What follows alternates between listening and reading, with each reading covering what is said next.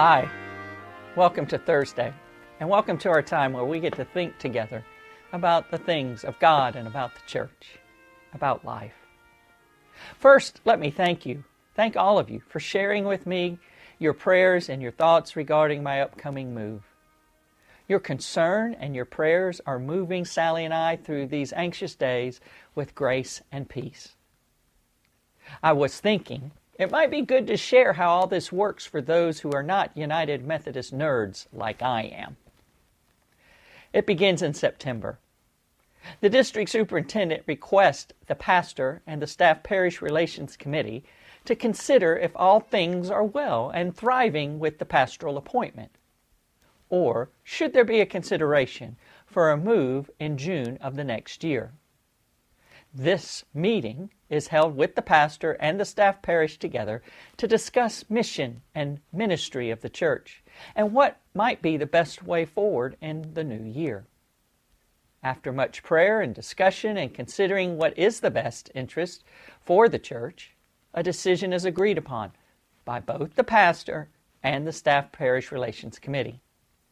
If a change in appointment is requested, the superintendent will meet with the pastor to discuss their wishes and insights.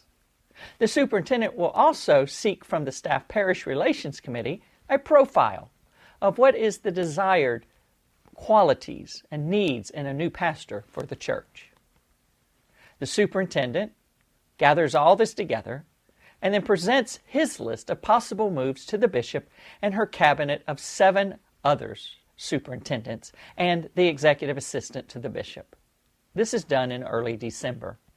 Together, they spend December praying over each church that is listed and over each pastor who might move, seeking the Spirit's guidance for them as they prepare to look at the overall needs of the entire conference for the next conference year.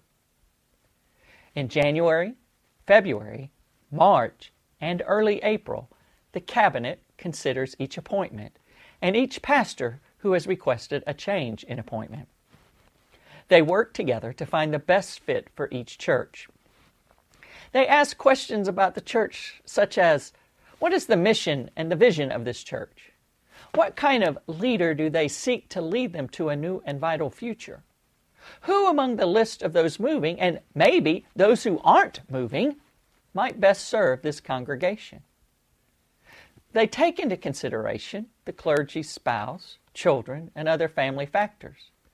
They also consider education, experience, salary, and spiritual life. They place several names by the churches throughout those three months. They do it with thought, with prayer, and with the Spirit's intervention. They group their choices of persons together, and they do it regardless of age, race, or gender. But who has the gifts and who would fit the profile that the church requests? For the pastor, the work is just on the flip side. They ask, What gifts does this pastor have?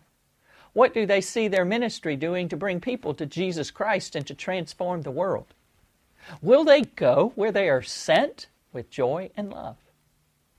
These names are placed beside churches and after the three month period, again with thoughtful insight and deep prayers and with the Spirit's leading, they assign one pastor to one church, hopefully producing the best match, hopefully creating a relationship that will blossom and grow through the years.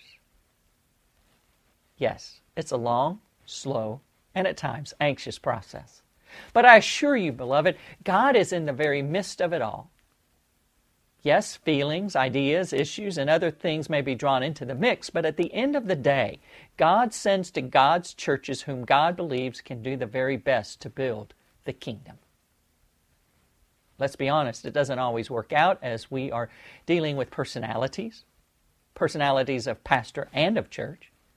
But for everyone that is not a fit, 10 are a great fit, causing ministry and mission to flourish. Bishop Sue and her cabinet have just spent three days together in a prayer filled room and are making headway for the churches and clergy of North Georgia and for St. Mark. I know the best pastor is coming here in June. A pastor who is a dynamic preacher, a fiery prophet, a loving priest, and one who will lead St. Mark forward with power and strength. I know this because I've been praying for it to happen for months. I invite you to pray with me each and every day. Let your prayers join mine and fill that cabinet room. I don't just think this, I know this. I know God hears the prayers of God's people and honors them. I want you to know your staff parish has been working diligently. Your council is learning and moving forward in faith. And we invite you to join us in this endeavor. Because all things do work together for good to those who love God and are called according to God's purposes. Just like St. Mark. I pray that you begin to think and to trust and to know that all will be well. Know I love you, and I'm grateful for your prayers and your questions. And we're here for you till we're moved to a new place. So until then, let's keep St. Mark strong. I love y'all. Be blessed until we see each other on Sunday, 9 or 11 o'clock, online or in person. I look forward to it. Bye.